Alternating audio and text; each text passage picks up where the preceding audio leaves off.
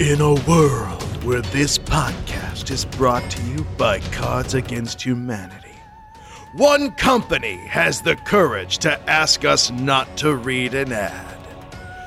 This fall, enjoy the show.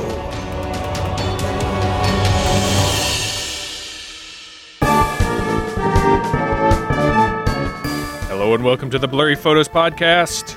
Hello, Chicago's best podcast. Uh, okay, I got, I got to work on that. It's like more more effort. Fine. Okay. The award song is a work in progress. Yep, work in Uh-huh. progress. We've got we've got the better part of a year to figure it out, Flora. Yeah, we got plenty of time. We got a whole country album to put together before that. Woo-hoo. I'm Dave Stecco. I'm David Flora. Welcome, welcome in, welcome everybody. Yes, and welcome to the uh, the new sleek 2017 floor model of the Blurry Photos podcast. Yeah, you know we um we've taken some time off as you may have noticed, and uh, Yep. we we've retooled a bit. Yeah, The engine's going to run uh, smoother from Right. now on.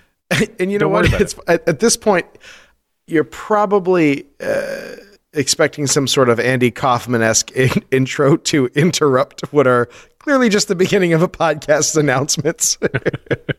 uh, one of the things that we have changed around is actually we are now making the intros and the outros. So yeah, we're throwing. Uh, we are never going to stop doing those because that's part of the thing we enjoy doing. Yeah. But we're going to start putting those at the back of the podcast instead of up at the front. So right. now we are fully mulleting this podcast. It is business in the front all the way, and one long waterfall of party in the back. That's right. So, uh, so yeah. Henceforward, uh, henceforth, because uh, we were thinking that over. We've got a couple of different reasons for doing it, but most importantly, we think maybe some of these jokes will be a little bit funnier with some context, and then uh, also for uh, new people coming into the podcast, it's a little less of a speed bump to try to figure out what the hell's happening. Yeah, probably not good to introduce you to the podcast with a big old WTF at the top. So, Right. Uh, but also, you know what? If you don't like the uh, the sketches, first of all, go f- yourself. Second of all, that's totally your right. It's still mostly America. Uh, we're still it's still more than fifty percent America, and uh, and so you know we're just going to put that in a place where it is for everybody. So now, where we used to hide secret tracks and stuff like that, is where we are going to permanently store the uh, the sketches and the intros, and which are now outros. Now.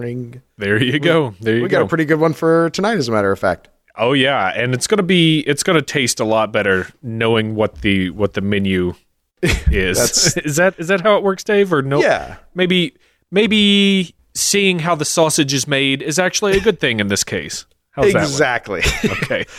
Uh, Gonna- I don't know. also, uh, let's see here. Uh, moving on, we also had. Uh, so we did take a little bit of a break here, Flora. Yeah. Sorry. So it's all yours. I'll, I'll spike this one for us, Dave. Thanks. Um, so yeah, we uh, we apologize for having kind of an erratic schedule and um, um, not having as many episodes as you're used to. Um, I had uh, my my father passed away, and I had to take some time, be with family, and you know just take some time off. So I appreciate you sticking with us and um, your your patience during this. Absolutely. Uh, let me let me jump on this as well to say because I know that Flora won't. Uh, you know, so uh, your condolences are certainly appreciated, but certainly you know, but but not really necessary. Uh, I think we will assume that. So thank you so yeah, much not for that. not you know. doing it to to like get pity a pity party or anything. I'm just letting Right. you know because we're a family here, and um, just letting you know what's, what's going on and why why it's out of the blue kind of thing. So so that's that. Yeah. So uh, yeah, our condolences to, to you and your family, Flora, and I know Thank that you. you. guys have been getting that taken care of. Um, moving on as fast as humanly possible, uh, we got some other uh, fun announcements. So uh, so our next big uh, live cast event we are currently planning right now. We have uh, for the uh, Patreon backers at the Jack Slap level or above. Uh, we have not yet determined an exact date for it, but we are definitely going to be doing uh, campfire stories live around an actual campfire, telling actual stories. That's right. Oh, okay, I don't don't They, might not be actual stories in a literary sense. I don't know. We haven't picked those yet. But uh, so, yeah, that's what our, next thing's going to be. Uh, I'll definitely be drinking. I'll definitely be drinking less than last time. and so, what we're going to do is we're going to do the uh, live recording of our campfire stories and then uh, edit that portion into our uh, 2017 Summer Campfire Stories episode. So, Yep.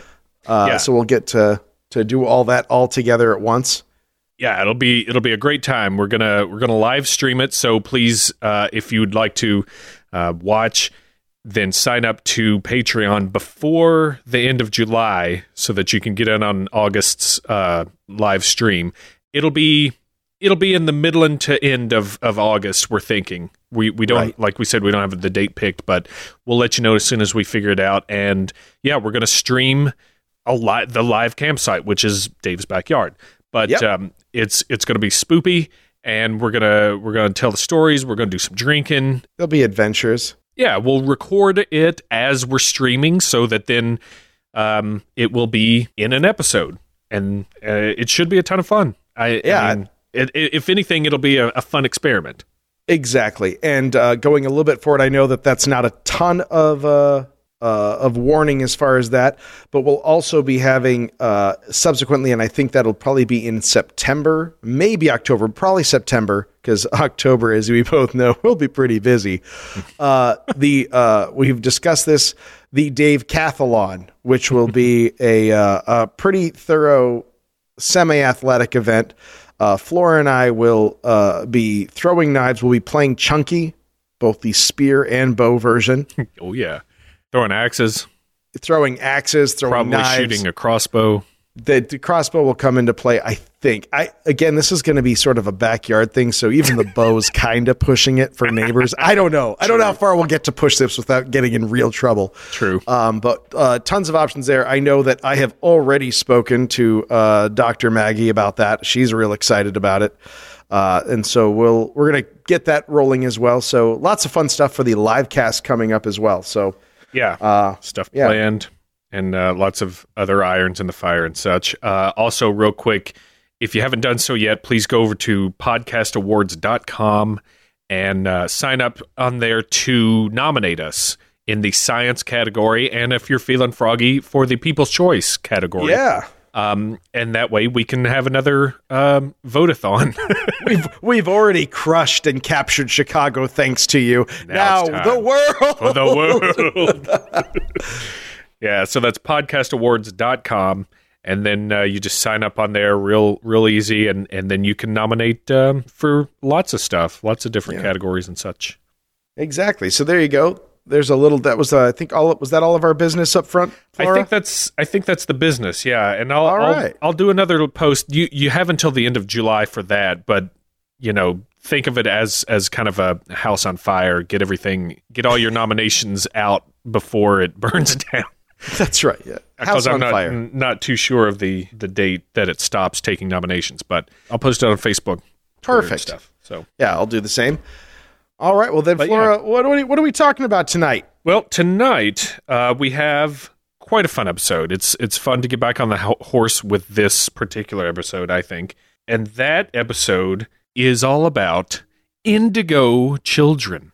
Right. And they are not, uh, not to be confused with the uh, Indigo girls. Nope. These are the Indigo children. They are lacking the acoustic talents of those ladies. But oh, Maybe. they, they make you don't they- They, make up for it with so many other gifts from Gaia. You had not heard about this beforehand, No, right? I hadn't, and I'll tell you right now, I I uh, I am real jazzed up about this episode because this is like this is like the perfect Venn diagram between like new age bullshit, some sort of like somehow they like convinced hippies to be into eugenics, and then also uh, and then and then bringing up the rear is just some like good old fashioned like validated self entitlement. thought you were going to go with conspiracy there for a bit, but yeah, entitlement is all over this this one. I Yeah. think. So yeah, it it is delightful. It's it's a stinky cheese that I can't stop smelling. even if you wanted to. right. Well, how about we jump into this then? Yeah, Flora, hit us. because uh, yeah, it's uh, the pie has settled into a nice thickness. So so let's uh, let's taste of it. I told Dave earlier it's one of those nights. I was just about to question it, and then I was like, don't. Just let that happen. the pie is settled into thickness, and that can only mean one thing, everyone. We you must know taste of it. that old phrase. It's like I know the parachute pack is filled with anvils, but I pull the cord anyway. Okay. Um, Truth.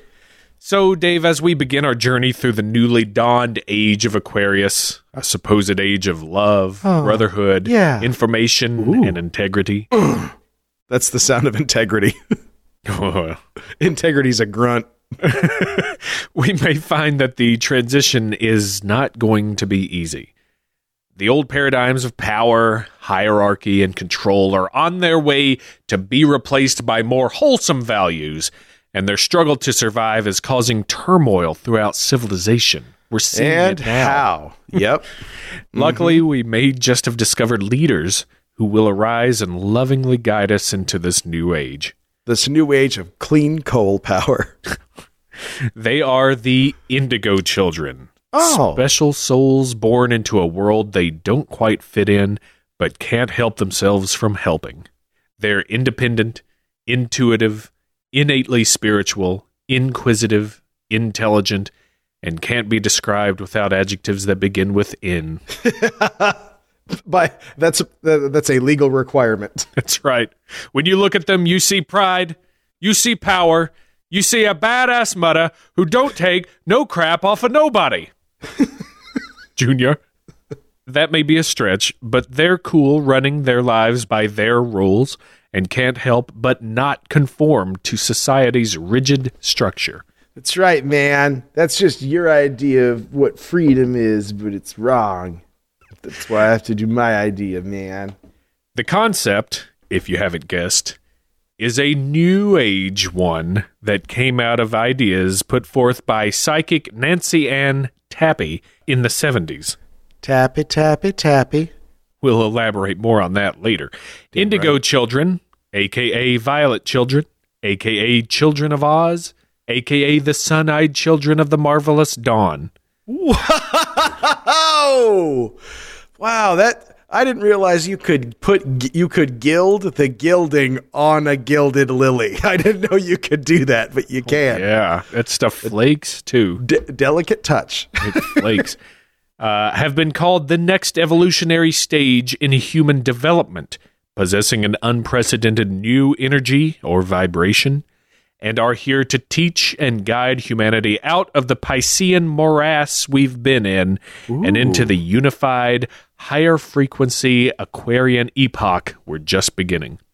And see, I used to listen to Piscean Morass, but like I was just, you know, like adolescent, a lot of angst. And now, honestly, I know that it's really uh, popular and sell out, but I love Aquarian Epic. Yeah. Uh, yeah.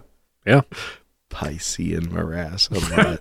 However, some skeptics have tossed the bullshit flag in protest of these claims.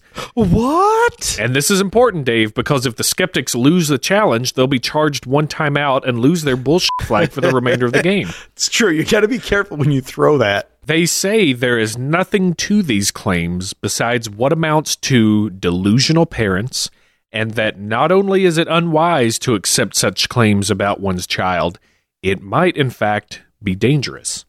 So, we'll be taking a look at the brief history of the concept of indigo children, including related terms such as crystal children, star children, and rainbow children. And, and, and, and sun eyed children of the marvelous dawn.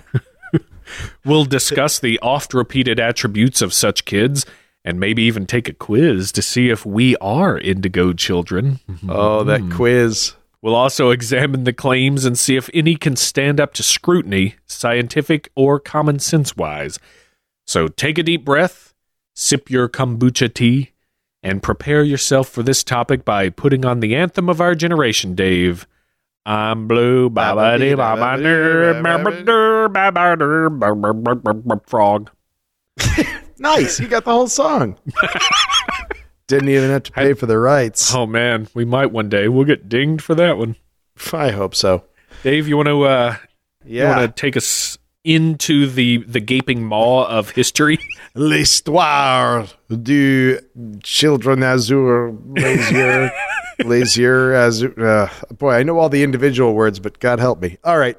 Uh, as previously mentioned, the uh, concept grew out of the work of Nancy Ann Tappe, who uh, was a self-described quote ordinary person with extraordinary talent. Ah, okay. Just don't break your arm not patting yourself on the back for how hard you should have been patting yourself on the back. Uh, she found her calling as a, a synesthete and, sti- and psychic who could read auras, uh, which is the, as we, there's no way we haven't talked about auras before, right? I don't think we have. Shit. Uh, so that's like the alleged spiritual frequency, uh, uh, energy emanation which surrounds a person, uh, usually categorized by color. Everyone is, you know, like what was it, uh, cerulean? What was that? Photography, not cerulean. Uh, Oh, Kirlian. Yeah, Kirlian. Yeah, I Yeah, was close. That'll that'll come back to us. Yeah, Kirlian photography, things like that. So uh, supposedly everyone has an aura, but not everyone can see them.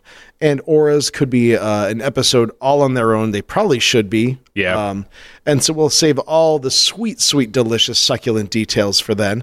Uh, but to, suffice to, to suffice to say that Tappe claimed the ability to see these auras and thus read them, uh, advising clients on how their spiritual health was faring and their and their life mission at the time of the reading. Uh, she called the study of personality through the silence science of color col- colorology. Way to go, Tappe Shocking. really worked on that one. Through the 70s, Tappe started seeing a theretofore unknown or unseen color of aura, indigo.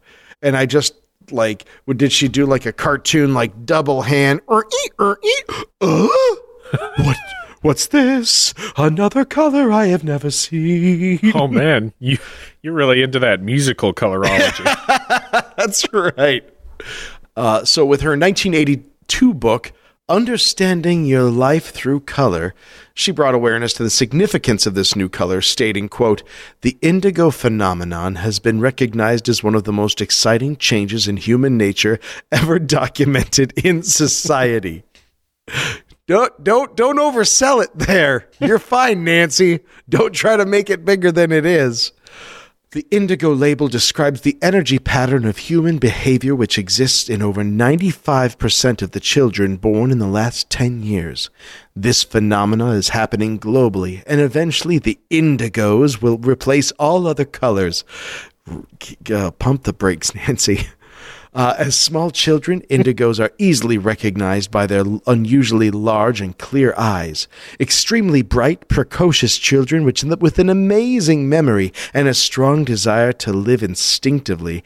These children of the next millennium are sensitive, gifted souls with an evolved consciousness who have come here to help change the vibrations of our lives and create one land, one globe, globe, try again, and one species. They are our bridge to the future. Another Man. civilization soundtrack music. Nancy, really, just really going hard in the paint there. Oh man, she is really buying into her own stank. Yeah, well, I'll tell you what though, with like, uh, there's there's some troubling, some troubling similarities there about colors taking over other colors. There, I wonder, I wonder if she ever listened to and uh, please, please, please write in. Uh, uh, either on our Facebook page or on the Blurry Photos fan page. If anyone else is familiar with Ken Nordine's Colors, which is an album of word, uh, of, sorry, an album of uh, spoken word beat poetry it is absolutely amazing. It started as uh, and Ken Nordine, I think he's still alive and he still does. I think he has an NPR show maybe. He's this famous um, spoken word poet. Has been doing it forever, and he was hired by I think Dow Corning way back in the day to do just like a few. He's got a very distinctive voice, and uh, to do a few like ads for paint colors but then he enjoyed it so much he made his own col- his own album called Colors, and each one is just like a little poem about a color. And the, the one that I always remember is uh, this flesh. And it just starts out flesh. Flesh is as close to a problem as a color can be. wow. he Uh, was so- woke AF. Yeah, he really was. And it the whole album is really fun to listen to, and I'm sure it's on YouTube or something. So if you haven't listened to it, check it out. If you have, uh, high five to you because Ken Nordine is the sh- Moving on. I thought you were going to say he was he would do spoken word poetry like blue moon blue moon da da da da The, like electric company. yeah and also that terrible improv warm up game Oh God, I forgot that. You're right. you know Oh, banana split banana split do do do do boof. I repeat. Moving on. that's right I didn't enjoy that at all. Fast forward to one of the best years in memory, 1998. Writer and channeler Lee Carroll and his wife Jan Tober pick up the ideas of Tappe, dust them off, and focus in on the children. Finally, someone thought of the children with a book shockingly titled The Indigo Children, subtitled The New Kids Have Arrived. A 2002 article from the Houston Press describes the couple thusly. Carroll was an economics major who ran a technical audio business for 30 years until a visit to a psychic prompted a new age midlife crisis. He found religion and started traveling around the world giving self help seminars. From the ashes of his self induced psychological apocalypse have risen the following ideas. the phoenix of indigo children.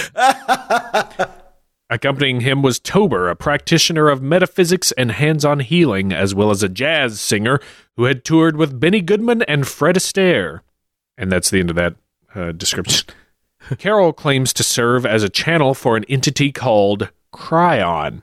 Not cra- not crayon. Not crayon, There was a lawsuit that sorted that out. quote, a loving and angelic entity, end quote, who relayed information about indigo children, etc. Uh, writers and Edgar Cayce enthusiasts Peggy Day and Susan Gale co authored a book in 2004 called Psychic Children A Sign of Our Expanding Awareness, in which they tried connecting a Cayce prophecy to the indigo movement. An excerpt from an article on Listverse, of all places, Perfect. sums it up nicely. Quote, when writing of a mysterious storage. Uh, wait, can I can I have a uh, a uh, a a burgeoning spiritualist accent, please? Virgin. But a believable one. A, uh, someone who's really, you know, you'd believe him okay. if they told you this on a bus. And also, they have a head cold. Okay, okay. when writing of a mysterious storage chamber buried beneath the Sphinx, Cayce once warned this may not be entered without an understanding, for those that were left as guards may not be passed until after a period of their regeneration in the mount, or the fifth root race begins. Root races. Oh, yeah, here we go. Cayce derived it. Was that enough of a cold for you? Or Yeah, that was it the beginnings of a cold. It, it, it made me uncomfortable. So yes, mission accomplished. Cayce derived the idea of the root races from theosophical race theory. Ooh. Re- guys, guys, pump the brakes. Guard Yeah. your hearts. Cover your heart.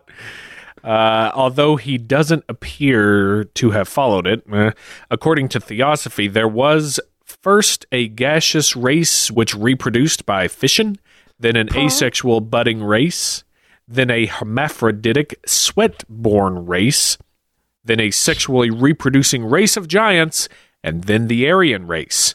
That would make the Aryans the fifth race, but Cayce seems to indicate that the fifth root race still hasn't emerged. Oh, Cayce believed the fifth root race would begin to fully emerge in the period from 1998 to 2015, which ties in rather nicely with the indigo theory if the kids began to be born in the 70s and 80s. That was uh, that was from the Listverse article on it. Um, man, wow, and and Yeah. you know Ken Hite could tell us all about the root races and how much of a bad idea that. right. out You know, be. and God, it. I I am glad that what smelled like something that was going to be circling around some sort of weird Aryan jazz. I'm glad that that I was right. I'm not Yeah. glad that it's happening, but I'm glad that I was right. Well, yeah, you you could tell there was something dead on the ground. yeah, yeah, you can smell that one. You smelled it. And so yeah, and so that's uh, his, his that little blip from him was what uh, Peggy Day and Susan Gale kind of slurped into the indigo theory.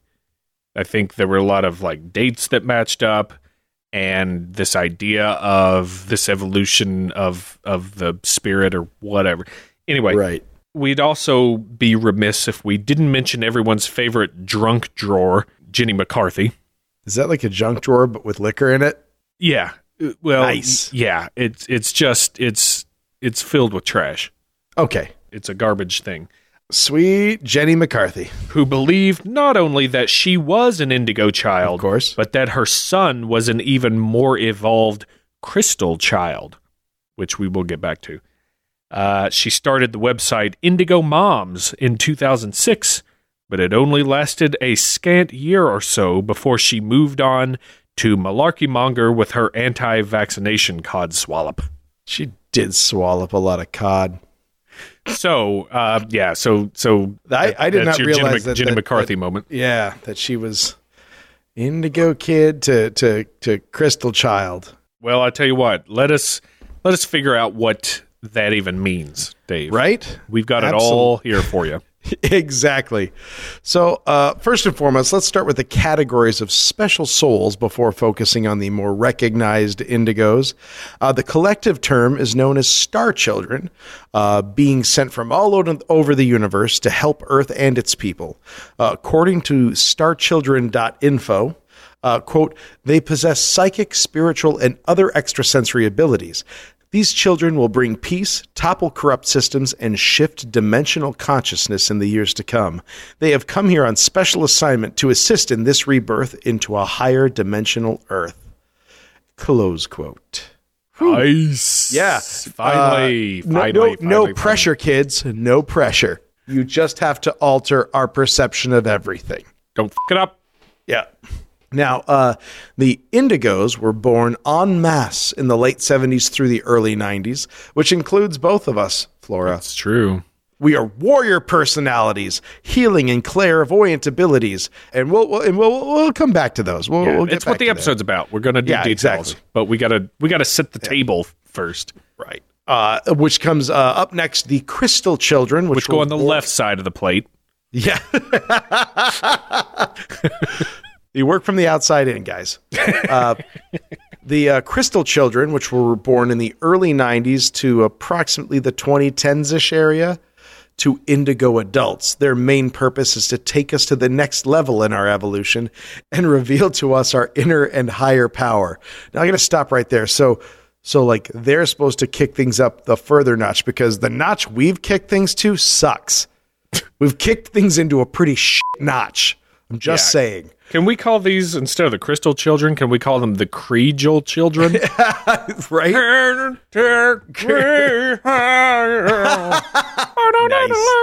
So if you didn't catch that, they were they are born to indigo adults. Yeah. Yeah, they, They are are the the, children the of- second generation of indigo revolutionaries. Yeah. Uh, they function as a group of consciousness rather than as individuals, and they live by the law of one or global oneness. Globalists. globalists, blah, goblins. Uh, they are also advocates for love and peace on this planet. They are mostly born into the. Oh boy. They're mostly born into the gold ray of incarnation and evolution, which means they have access to gifts of clairvoyance and healing. They are born with the sixth dimension of consciousness. Like all of these kids are Doctor Strange. All of them. They all ended up in Tibet and they all came out with, with whirling spark wheels of teleportation and sling rings. Uh, they are born in the sixth dimension of consciousness with the potential to open up rapidly to the ninth dimensional level of full Christ consciousness. Wow. And then from there to the 13th dimension, which represents universal consciousness. Also, they have big eyes. Uh, they are very sensitive, warm, and caring. They feel your thoughts and heart. Children with a crystal vibration have the ability to reflect things back to the universe that are of no importance to them. not only will they reflect this energy back, they will reflect it in such a way that it is stronger than when it was taken in. I don't know what that means. Uh, I think it means I am rubber, you are glue. Yes. Whatever you say bounces off me and fucking shivs you. yeah. I don't think I like your shorts. Ow, my throat. now, what about what about the the the, the next tier like Los Niños del Rainbow. yeah, these are the Uruk-hai of the of the indigo revolution. oh my. Uh, these guys were born after 2000, two crystal adults. Rainbow children come to Earth with a few more other spectrum of ray color. That that sentence makes sense. They are born on the ninth dimension of consciousness, the dimension of collective consciousness, Carl Jung. As many people might have experienced it, the rainbow children bring joy and harmony to their families. Unlike the indigo and crystal children, the rainbow child is born to smile, which is accompanied by their huge hearts that are full of forgiveness. Generally recovers from the state of negative emotion quickly. This is also an important key that they hold emotional mastery. Rainbow children are psychic and have the ability to read people's feelings. This gift is usually revealed as they grow older. Rainbow children are psychic, can also be very high energy, have strong personalities, be creative, and can instantly manifest anything they want or need. They have Uh, no karma and have never been incarnated before. Great question. Now, I, and I, I am, I am not, not making a joke right now at the expense of anyone who is on the spectrum or anything like that. But I imagine that, uh, and maybe I'm just still gleaning this from the Jenny McCarthy thing.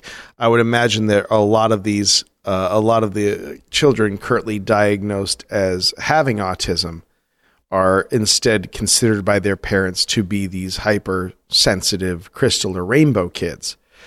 And in that case, what they consider to be a superpower is the ability to read emotion in others.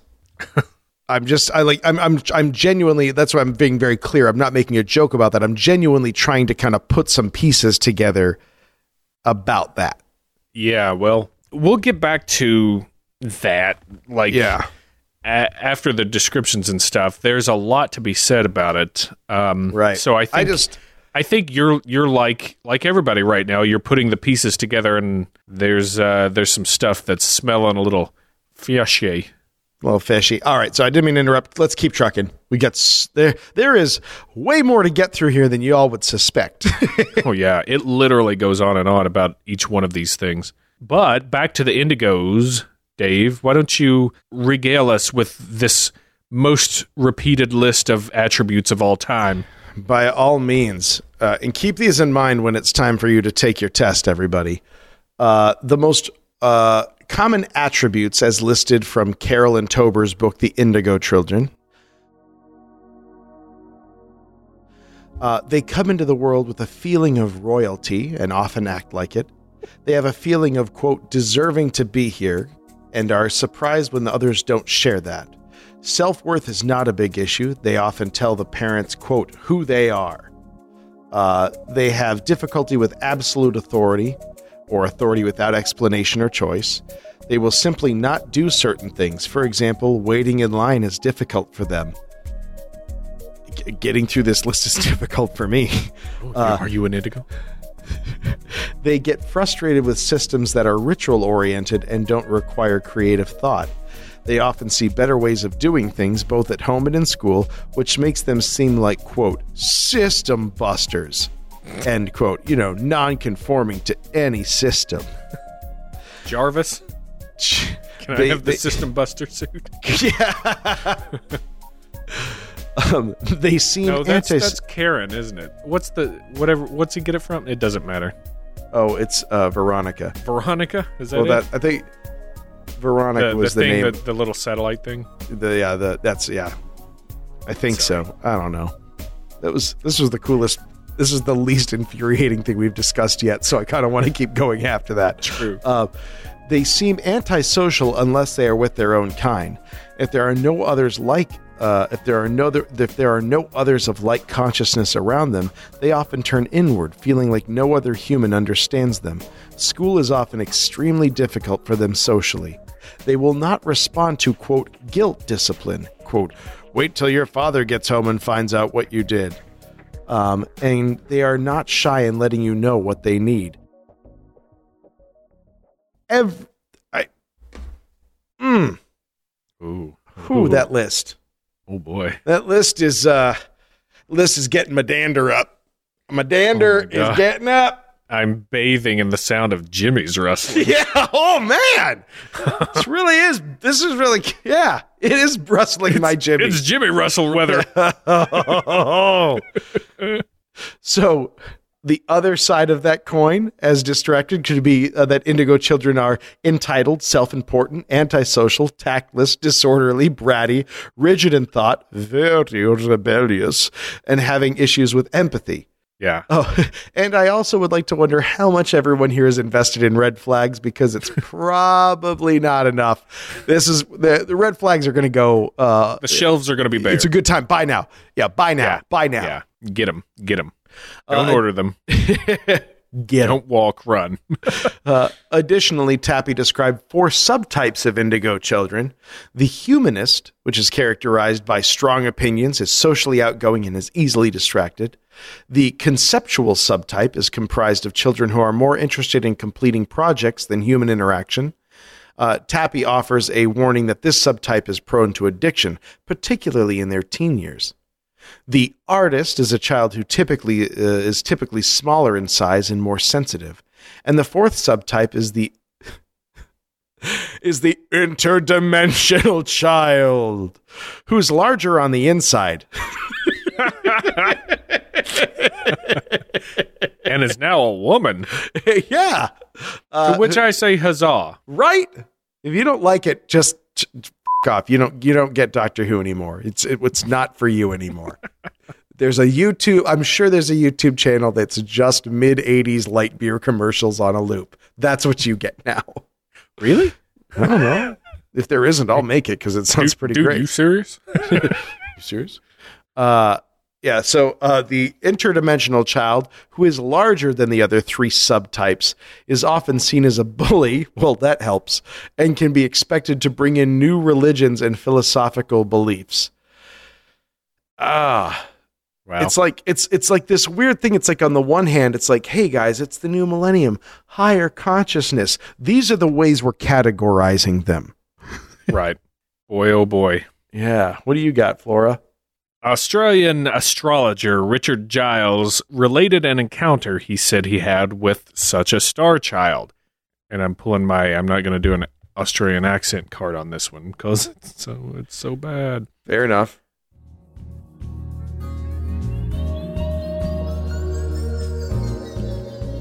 A younger couple had stopped to look at the relaxation music in, in his booth, and they had a little boy in a stroller.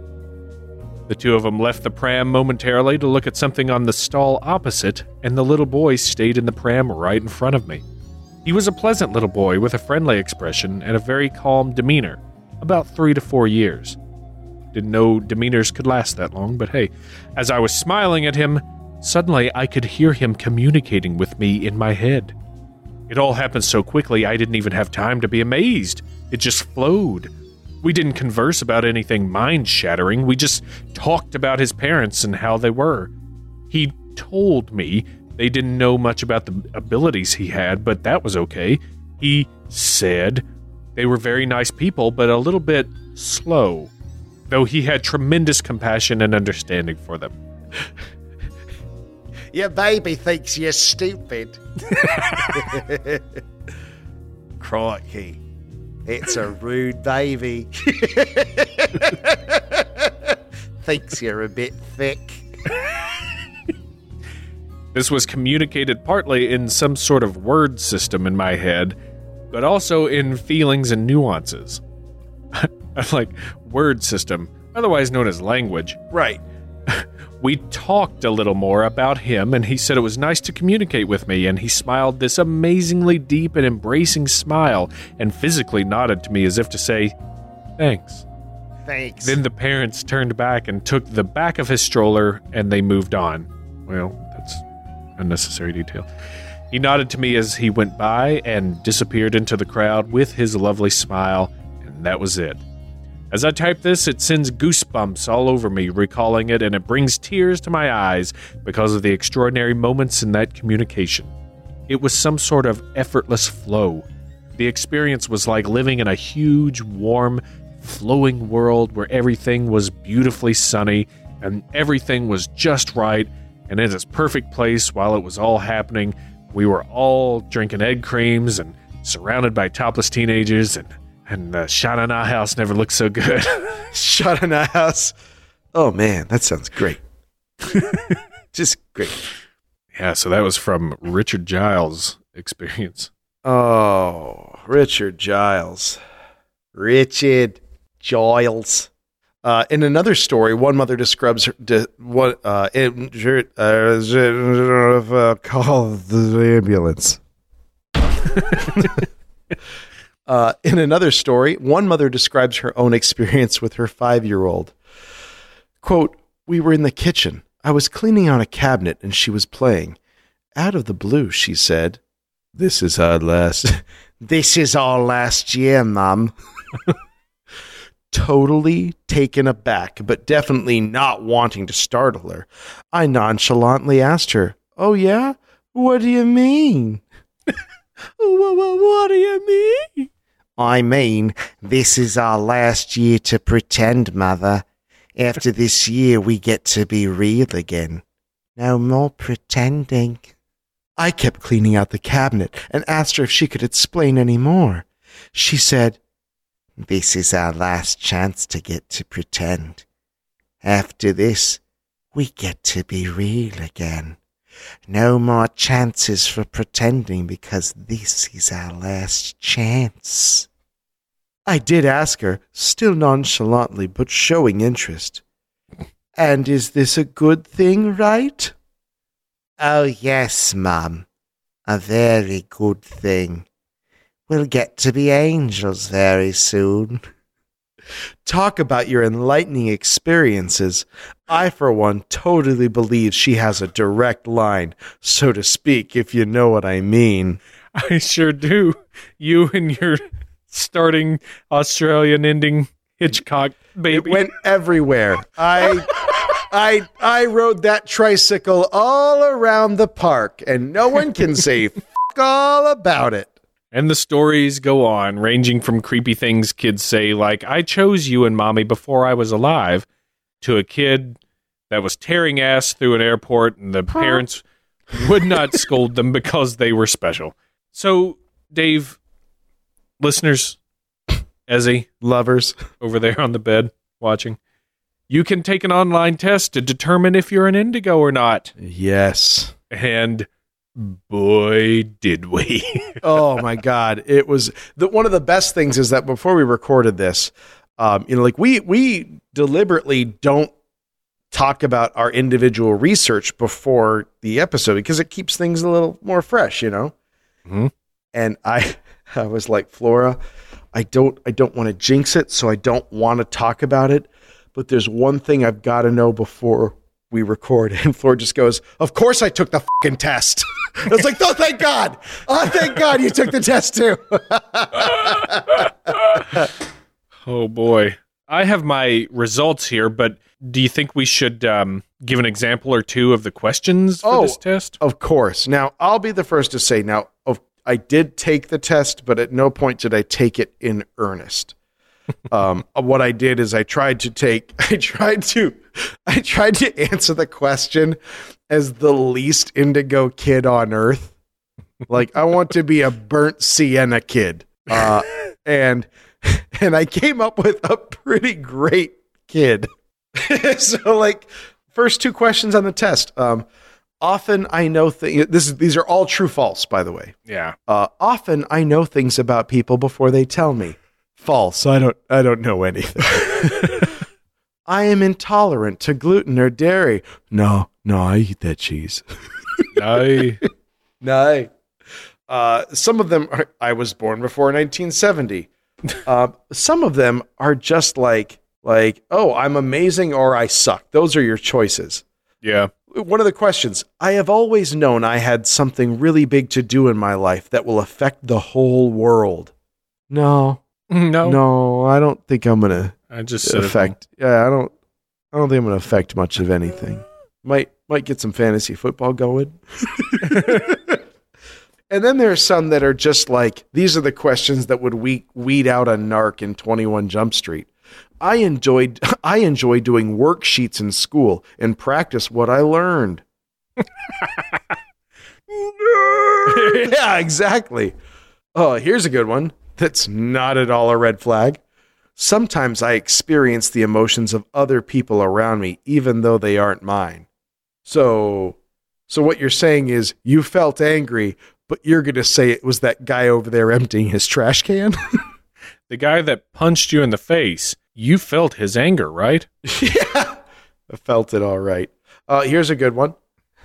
I've been diagnosed as ADHD, autistic, bipolar, depressed, and or obsessive compulsive, etc., and may etc., and may have also been prescribed medication for this. So, so yeah, we're getting right back to that thing again. That Yeah. yeah, this is uh, I, I worry Yeah. that people are dismissing additional needs their kids have had in it in saying no, there's nothing wrong. They're double right. That'll that that will definitely come back here. Um, yeah. What did you What did your results say when you got your your awful Oh, uh, burnt yeah. sienna child? That, that was my best. The best thing is that um, is that it, and I don't know because I took the test twice. I tried to answer everything as burnt sienna, then I tried to answer everything as the most mind meltingly indigo thing I could, and it was it was very non committal for me regardless. Like the burnt sienna kid, which is what I really like. His name is his name's Bertram Sienna. so Bert, uh, it just it just said, "Oh, uh, we think that you were drawn to this movement by the the ideas and excitement of it all." It doesn't. it it never says nope, you're not, but it was like, "We think this is why you're here, not because you're a, an indigo child." Right, right. it was like this very I mean, honestly, as letdowns go, as gentle as a feather. It was Uh, a let's just be friends. Yeah. Hey, I'm so glad you're here. No, you will not be staying the night. but, you know, feel free to come back over tomorrow. We're having lunch. Yeah. How about you? Yeah, well, when I took it, uh, it gave me you share a lot of characteristics with indigo children, and your answers suggest you are still in the process of self discovery and awakening. Oh, yeah, brother. So that's a no. that's a no. You are not an indigo child. That's right, but but I'm I'm experimenting. Ooh, You're I'm- not. I'm yeah, you're you're almost at the sixth level, and then that level nine Christ-like is just around the corner. Check this one. Indigos in their teens and early 20s tend to answer questions in the way you did. This is an important and very cool time in your life where you get to explore and find your place. Don't don't use my words against me. Hello, fellow children. Oh, here's here's a good one. Uh, I have been described as quirky, unique, mysterious, and or uncooperative. That took a turn at the end. Uncooperative. Uh, so I I mean I loved the Indigo Children test. It was pretty great. Yeah, it was- ends with whether the indigo child label is for you or not, you have a community here that relates to you and supports you. Yeah, please please go into the show notes, take this test. Let us know if if any of you get to be an indigo or if it literally is like please don't quit your day job. yeah. Or don't take the test if you're uncooperative. That's right. True indigos won't take the test. yeah, that's the first test. Dave, you might be an indigo though cuz Because I didn't We- take the test. we are two nights away from when we set out to record, but the electronics failed on you. Oh, sh- that's right. I I zorched out the electronics because I my chakras were all in the seventh house. Sh- Yeah, your your laptop was was fritzing. It was right, right when we pressed record. So yeah, it, that's true. It did it did choke right at the moment we were going to start recording. So, yeah. well, Well- I unchoked it using my my psychic laser eyes and my my robot claw of enlightenment. Let's uh let's talk about let's let's go through this and dissect it a little bit. Yeah, absolutely. You go. See if we can collect some of these red flags as if we were on Double Dare, rum- rummaging up a giant nose. That's I was gonna say. Reaching up the nose of a, of research. So, believers and skeptics alike try to use science in order to substantiate their claims on this concept. I'll let you figure out who uses science more accurately. But to date, there has not been a study that has produced compelling evidence in favor of indigo children, a genetic or spiritual evolution, or identification of psychic abilities, frequencies, or auras.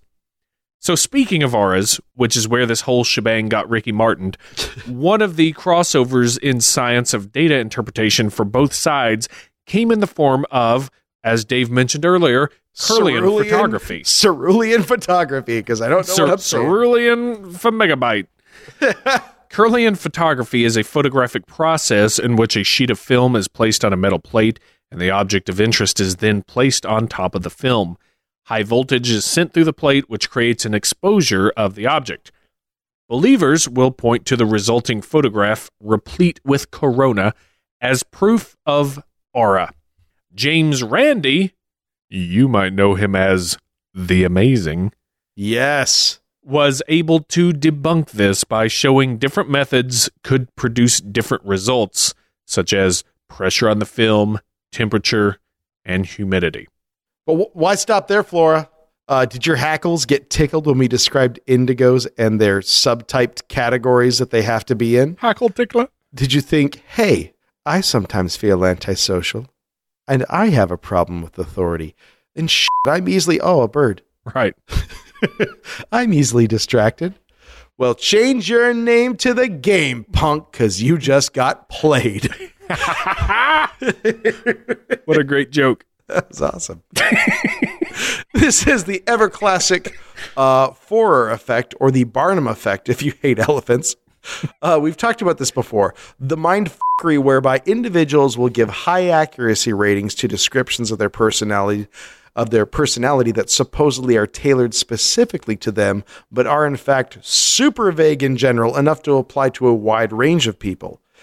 Um, uh, if the new age parents don't automatically assume their offspring are some type of color, the Forer effect will pick up the rest, which is why you have to be careful of these kind of claims. Because if you follow the money, and there is a ton of money to be made off the saps who believe this shtick, uh, books, movies, uh, weekend tutorials, cetacean transformations. Yep.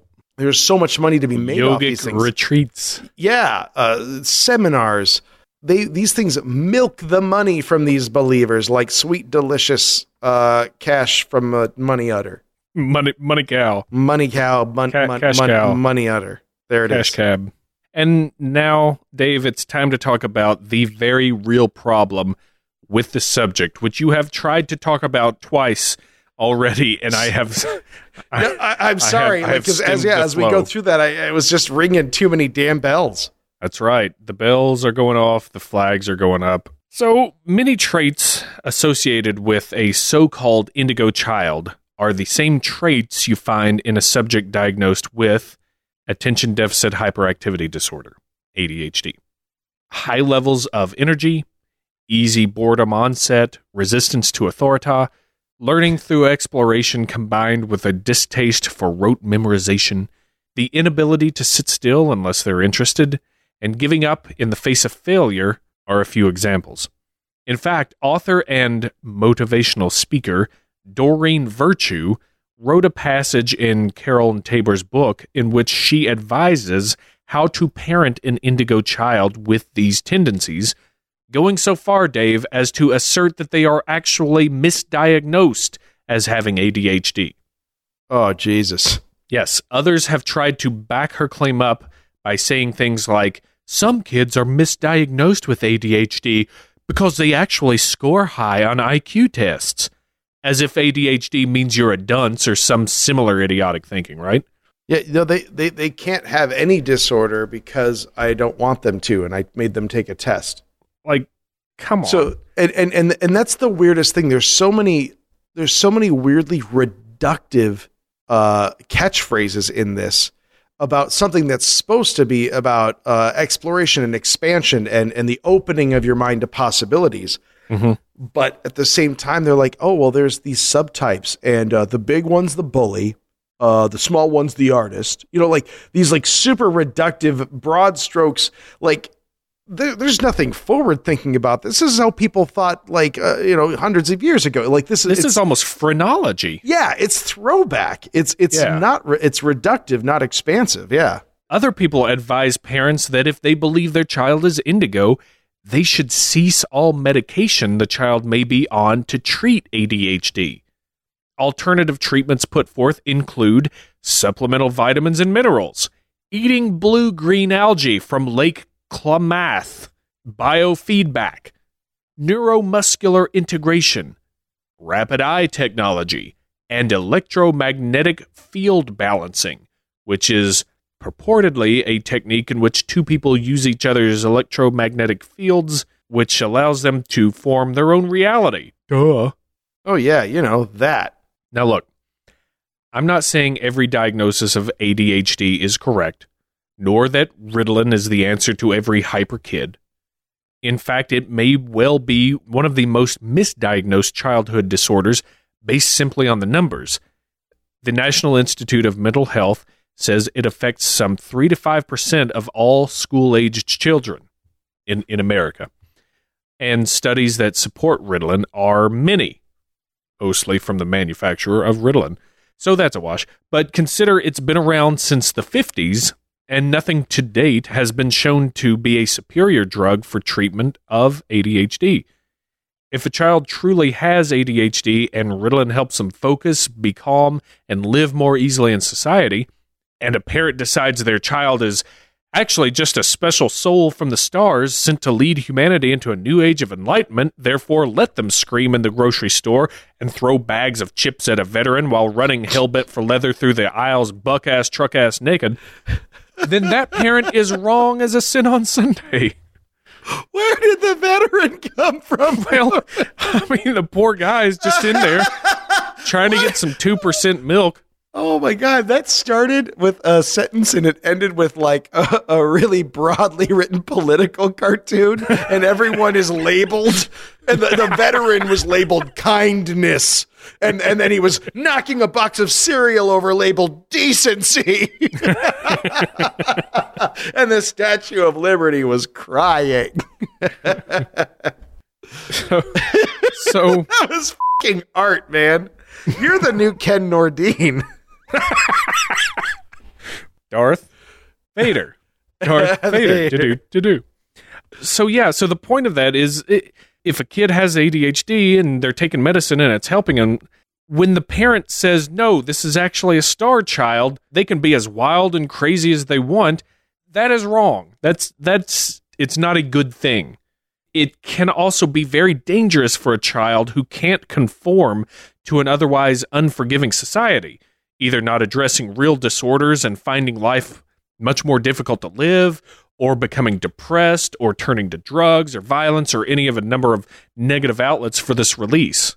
You know, this has very real consequences. But you know, Dave, it's it's easy to sit on our ivory thrones of skepticism and cast judgment on such frivolous claims, especially when they can lead to dangerous and negative consequences. But there's something to be said for part of the concept in all this. There is a silver lining here, if you can believe it. One aspect of claiming a child is indigo is the idea that the child is gifted. Now, the findings of a 1968 study showed that children who are randomly identified as gifted showed an increase in IQ scores at the end of the year due to the preferential treatment received by teachers based on the expectancy information. Thus, telling a child they are gifted at a young age may be beneficial, but could take time and attention away from other children with similar abilities. Now, now I would say uh, the flip side of that, and uh, you know, my my good friend uh, Eric is a, a an educator himself, and one of the things that he's been working on for a long time is just the the simple fact that, and this has shown up time and time again in society. Even uh, uh, Bob Ross would always make a point of making sure that people understood that painting is not about being artistic or being born artistic. It's about applying yourself to learning a skill. It's a learned uh, uh, ability. Mm-hmm. And and you know, my my friend who's a, an educator himself, the number the the this weird pervasive belief that uh, and you wouldn't you wouldn't think it's true, but people do innately assume they have certain skills. Oh, I'm good at art, but I'm bad at math.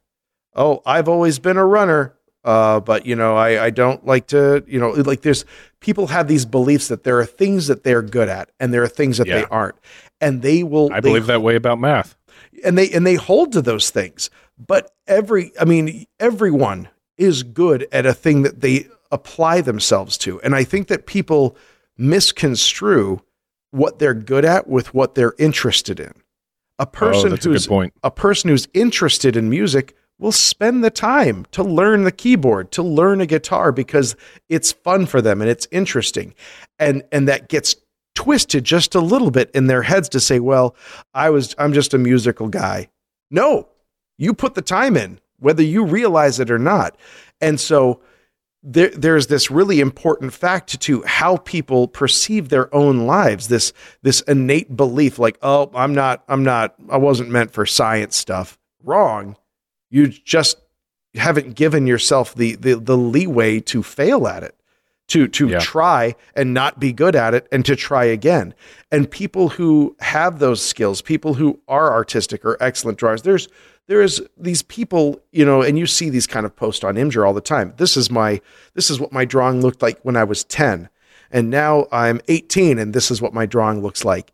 And without even piecing it together, what they're saying is I have been practicing for 8 years. Yeah. You know, like yeah.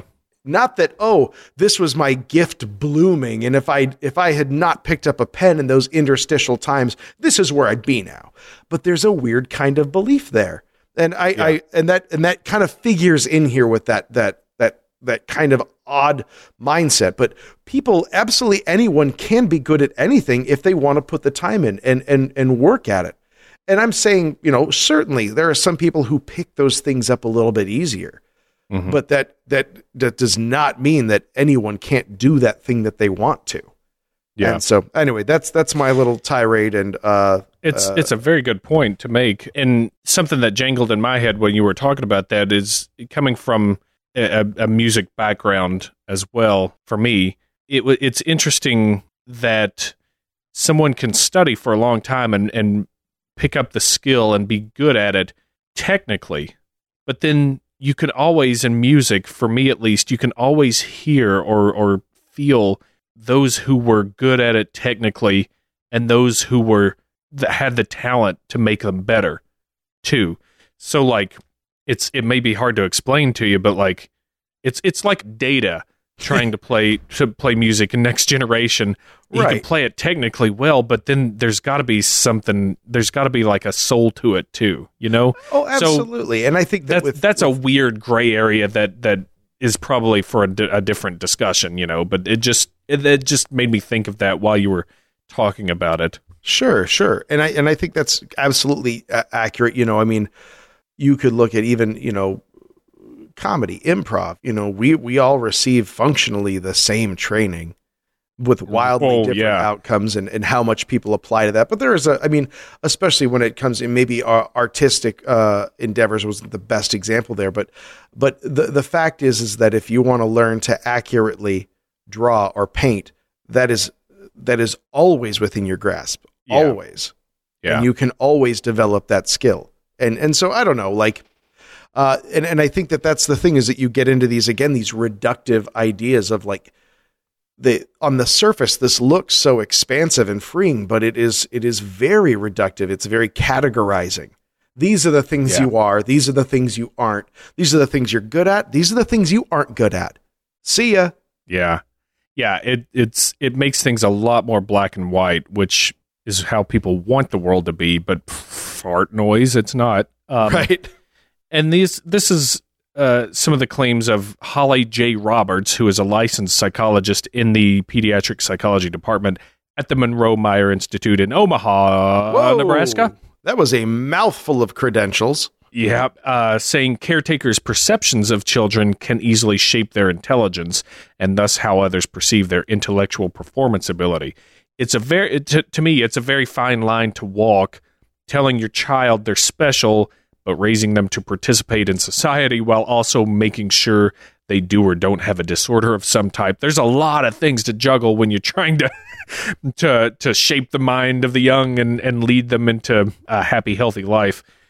No parent wants their child to have a disorder or be imperfect in any way, just as you said. If you tell them they're special too much, they might not be prepared for the harshness of life. And if you tell them they're not special at all, well, that's obviously going to Yeah. end badly. Yeah, that that one that one's real clear how that one's going to work out. Yeah. So, in my opinion, Dave, it's up to parents not to force their hopes and beliefs onto children and to accept whatever reality confronts them, not reject it in favor of some new age Oh. bullshit that paints a lovely varnish over a real and treatable condition. And and that's just it. You know, it is uh, it, it is re-stigmify. Uh, I'm sorry, it's re-stigmatize, uh, re-stigmatizing something that that has enough problems to begin with, and Mhm. it, it is it is a weird roundabout way of of of enforcing uh, something that people already struggle with Yeah. and also like the amount of uh, and, and and you know you hit the nail on the head you know this is a this is an industry this is where money is made and the more Yeah. books that get written the more uh, weekends at the the ramada that get booked the more money someone's making off this and Uh, Red Roof Inn, dude. red roof We Inn. changed it. and what's worse is uh we lost our deposit ramada what's worse is that these are uh, parents who in a lot of cases are at their wits end that are having a hard time uh you know coping with this you know like autism is not an easy thing to to adjust to in a household there are Sure. a lot of new rules there are a lot of things that have to change and and this ain't this ain't a solution there this ain't helping that Mm, um, yeah. and it but it does present itself as oh no that glass is not half empty it's half full and you should drink it with these two pills they're only $200 each Ugh. And and ADHD is not autism. We, No. we we shouldn't we should make that you know Right. designation just to be uh, just to be clear. Uh, and not not every indigo child is an ADHD child. Not every ADHD child is being called indigo by their parents. Like you know, there's right there's a lot of specific things in here. Please don't get us wrong on right that. but to be most to be most clear is that no indigo child is actually an indigo child that that I mean, one I will I will go to the I will go to the mat on that one that's that's definitely how it seems. And until they can provide proof, and lucky for them, it's proof of things that are unprovable. right Yeah, until until that can happen, I I think I'm I'm on the side that um, is not not a believer. Yeah I, I'm not I'm not Believers. did not did not uh, put a lot of nickels into that machine So There you go. Uh, I think that'll do it then for Indigo Children in a, a very spiritual, uh, withdrawn, stubborn, not playing by your rules, man. Uncooperative. Nutshell. It's kind of, I mean, it is. It really is the Forer effect, you know, just thinking like, I'm like, yeah, I have a problem with authority. I always have, especially when, when authority figures you know, tell me to do something that uh, doesn't make sense or is stupid or I know better about. I also, you know, can be quite introverted and and I connect with my dog. Like Oh, it's, it's too clear. It's too clear, dude. It's too clear. I have also had electronics fail around me, I, but like it doesn't mean I'm an indigo child. It just means that coincidences happen and I'm a weirdo sometimes and that's okay. yeah, I'll just just weirdo, just a weirdo. I'll just take a that. weirdo. Yeah, but here I am leading everyone into a an age of, of information and understanding and telling stories and uh, setting such segues up as puns. Oh, I'll have to work on that skill, Dave. Uh, yeah. Well, it's you just got to apply yourself to it. Uh, you go, I go. You go, I go. yeah, sure. Uh, also, I'm putting a moratorium on Wendigo puns. Oh. and no divesting stocks on Slindigo Man. Oh, nice. Those categories are closed henceforth, They huh? they are closed. We are Love not it. trading on the stock floor these days. I like that. I don't know why I assume it's because someone sent in a really racist Wendigo pun. I don't know what that would be, but for some reason in my head I was like, well, somebody must have done something because he's killing me. no, no, it's just too it's too low hanging. It's so Yeah. low hanging. It's mush on the ground. So, yeah, it's it's a potato. It's underground. Uh, so Dave, there's a generation of kids born these days that do nothing but make fun of others. They have no manners. They're loud. They don't care that they bother others. That's right. They're the offendigo children. Oh man. This actually is probably true. there is uh, also just an entire generation of kids. They don't understand how how hard it is uh, for the rest of us. These kids, they won't get jobs. They they they barely even have homes. They're just shambling around, weighing down the country, taking over resources. vomit. Go- covered in vomit, in bed with a goblin, and they're coming. This is what they look like. uh, they're the uh, indigent children. Yeah. You know, there was a, a much anticipated yet insufferable movie that came out a few years back. Oh yeah, Um, Harrison Ford had to go searching for the source of some annoying, stubborn emo kids. Turns out his son was one, perfectly played by Shia LaBeouf. the beef. It was Indiana Jones and the Kingdom of the Crystal Children. Nice. Oh, a little little, uh, little thunder there, brother. Oh, did you get did you get some of that? Yeah.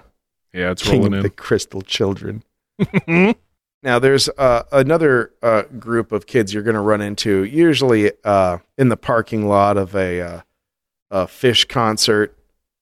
and they're usually the third generation, second generation of the originals.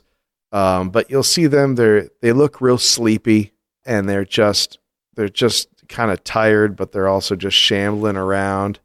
They're the tie-dyed childrens of the marvelous yawn. Wow, nice. Yeah, how about that? I wouldn't say nice. That was I feel like it was a broken bat single there. It was a, it was a fancy it was a fancy bat flip. yeah, there you go. I was a, I walked up, pointed to where I wanted the ball to go, got the Yeah. crowd real amped up, and then nothing. uh, but what's important is them's puns. That's right. And now, uh, and now we have a whole group, a whole new generation of glorious, light-filled souls guiding us into the new millennium of That's right. listener mail.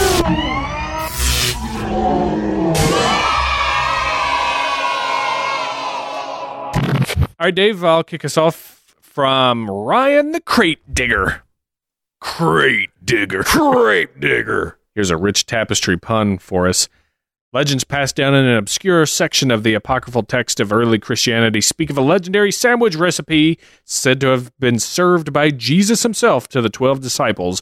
The bread, which he said was to represent his body, written as being the most delightful bit of catering ever to grace the known world, capable of serving the whole of the bunch with plenty left over.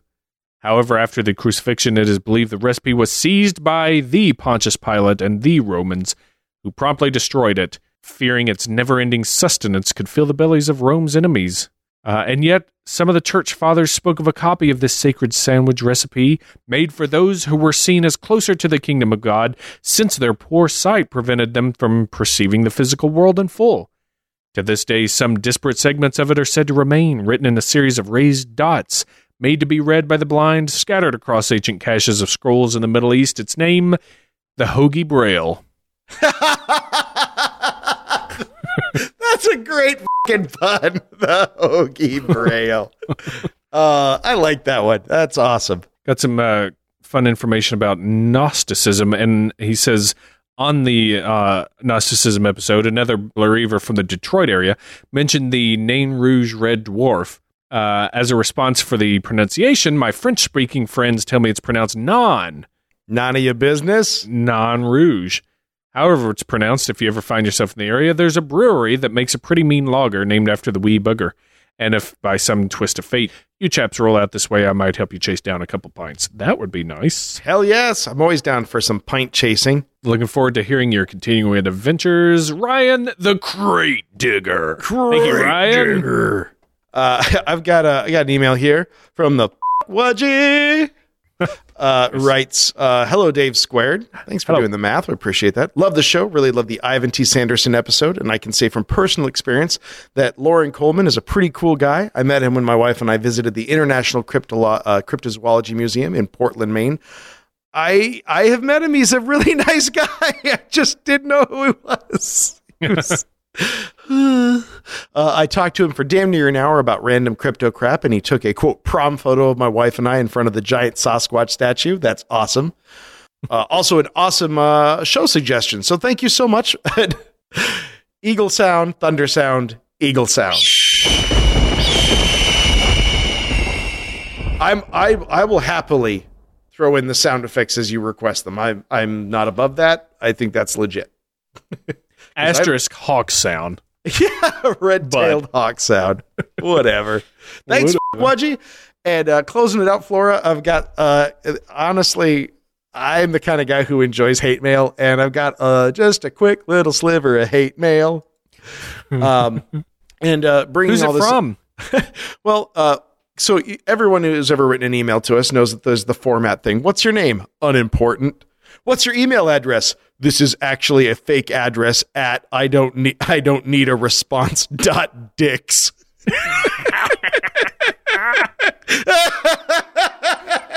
oh, I would do anything for a dot dicks email address. What's your name? Dave dot Stecco at, at dicks. dicks.com. At at, uh, Uh, at davestecco.dix. So, uh, so this the unimp- the the uh, the unim- unknown writer, the .dix.com writer, writes episode 108 Mithra. See Michael Rood's work on the subject and revise your assholish behavior. Signed, Canada. So all of Canada. Now I looked up Michael Rood, and uh, Michael Rood is a uh, a Christian scholar, uh, and so I'm glad that the guy from Dot Dix who thinks we're uh, wants us to make sure we're living a more biblical life. It would seem. so well, well done. Uh, way to proclaim and uh, share the loving gospel of the Lord our God. I appreciate that. I will say this. Uh, so Michael Rood, his name is R O O D, uh, and this is a man who does enjoy some puns. Um, his website is called A Rude Awakening because Nice. he's trying to, which I really enjoy. And also, he has a uh, a video or is it a show called uh, uh, Shabbat Night Live for the Shabbat, which is fucking great. So uh, you didn't mean to, but I think Michael Rue is kind of onto something there. Uh, and uh, thanks, Canada. God damn it. I call shenanigans. Canada No. would not do that No. without following up with an email apologizing. Yeah, only yeah, yeah. There's no way this is actually from Canada. This is just more misdirection. And I'll tell you what, uh-huh. Flora, I don't think that email address is real either. Are you sure? I mean, we could respond and tell them how sorry we are. And Flora, I write emails to at Dix all the time, and I have yet to get a single response. That's great. doesn't I mean it's not real. I don't need a response. Dot dicks.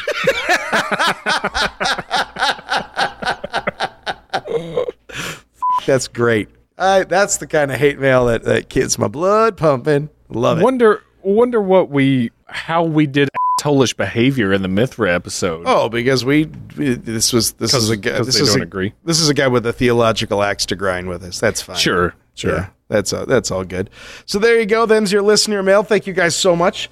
Uh, as always, uh, thank you so much for listening. We guys, come on, man. You guys are the real heroes. Thanks, right. Canada. um, so uh, don't forget, like us on Facebook. We just crossed the 19th Hildo. We are coming up on the se- second Thildo. Dildo. Two Yeah. Fildos. in, two of in one year. That's a Thildo in each hand. That's mean- insane. What do we like? Get us to the third one to see what happens. Right. Uh, also, Where will that dildo go? we are. I, I- I checked it today. We are, as I last looked, seven uh, five star reviews away from our our our five hundredth review. Is it? That is legit. Five hildos, yes, on, on iTunes. Please Yeah. uh, make a push. If you if you haven't yet, now's a great time to do it. Give us a five star review, even if you even if you have to type yeah or like go Go the thing. Uh, like just dot yeah, dicks. just go on dot dicks then uh, I'll accept then, that. then go in there and do it help Uh, so us get yeah, to that five so thank mark you so much for that. That makes a huge world of difference for us, especially with how these uh, these internets are ranked and whatnot. Again, I can't say enough. Thank you guys so much for making us Chicago's best podcast. That's absolutely amazing.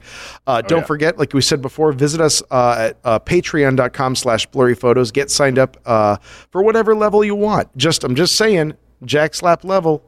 You're going to get us live uh, uh, campfire, ghost stories, boozy shenanigans. God only knows what's going to happen there. And not to mention the upcoming uh, Dave Cathlon as well. Uh, so tons of fun stuff coming up there. Also, audibletrial.com slash blurry photos. Get yourself a free audiobook. Get us a monetary high five. Everybody wins. Uh, don't forget to uh, uh, follow us on uh, Twitter as well. please please make a push for that we're almost actually to uh, one thildo on that oh sh- we're coming up on a lot of cusps and we are also uh, rapidly approaching the 200th episode of blurry photos everybody. Yeah Our giving us bicentennial. both more gray hairs. Yeah because we've got man we get some we get some good fun plans coming up here. So uh, we're gonna get that taken care of as well. Don't forget the elegant ladies of candy chat who just recently uh, released their extraordinarily their very cherry episode. I know i've said that before but i'm gonna say it again. Um, follow them at candy chatters on twitter also uh, like them on facebook. And uh, you guys are absolutely magnificent. Uh, don't forget we have uh, relocated our intro to our outro. We went uh, out through the indoor uh, or i don't know. Up the down staircase. Yep we did all those things. Special thanks to the Chicago Podcast Cooperative, as always, yes. Uh, where you can find a ton of wonderful shows like Our Fair City, oh yes which is a subversive post apocalyptic science fiction audio epic for the internet. and that's got mark soloff's grubby fingerprints all over it All over it. You can see it from space. yeah. As a matter of fact, if you're a very sharp-eared listener, you'll hear me. I I, I did a I did a voice part on that for one episode. I was killed. nice. You're the Sean Bean of it so far. That's right. That's right. Um, also, big thanks to the Dark Myths Collective. You can As find always. more great podcasts at darkmyths.org. By all means, please do check them out. And uh, uh, pretty soon, don't forget to check out the Monsters Among Us podcast. Uh, you're going to be hearing a little bit more uh, from our good buddy Derek there in the uh, near future. Yeah, and uh, and if you go, uh, I think this week, uh, listen to his season finale, you might hear a familiar voice. Whose voice? Mine. Oh, it's you. And mine. I, I did a uh, I did a segment on there with him. Um, we we listened to a story of, of that a listener wrote in and uh, and talked about it, and I brought some uh, crossroads folklore to talk about. So it's a lot of fun. Derek's a great guy, Awesome. and we'll hear, hear more from him in the upcoming Bullstone. Hell yes, we will. Yeah, yeah, we will. All right then. So think that'll do it for this episode of Blurry Photos. I have been David, the moon eyed adult of the spurless evening, Flora. Nice. And I've been Ken nor Dave. Ding ding ding ding ding ding ding ding.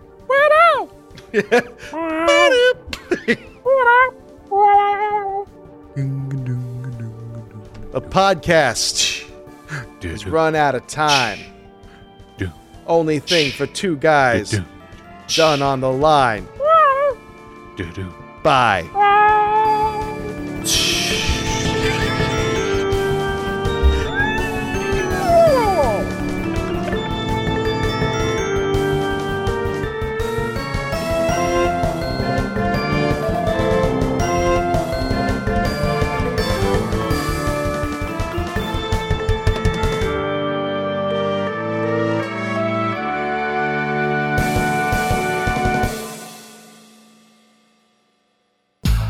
Coming this summer, the Indigo Boys are back.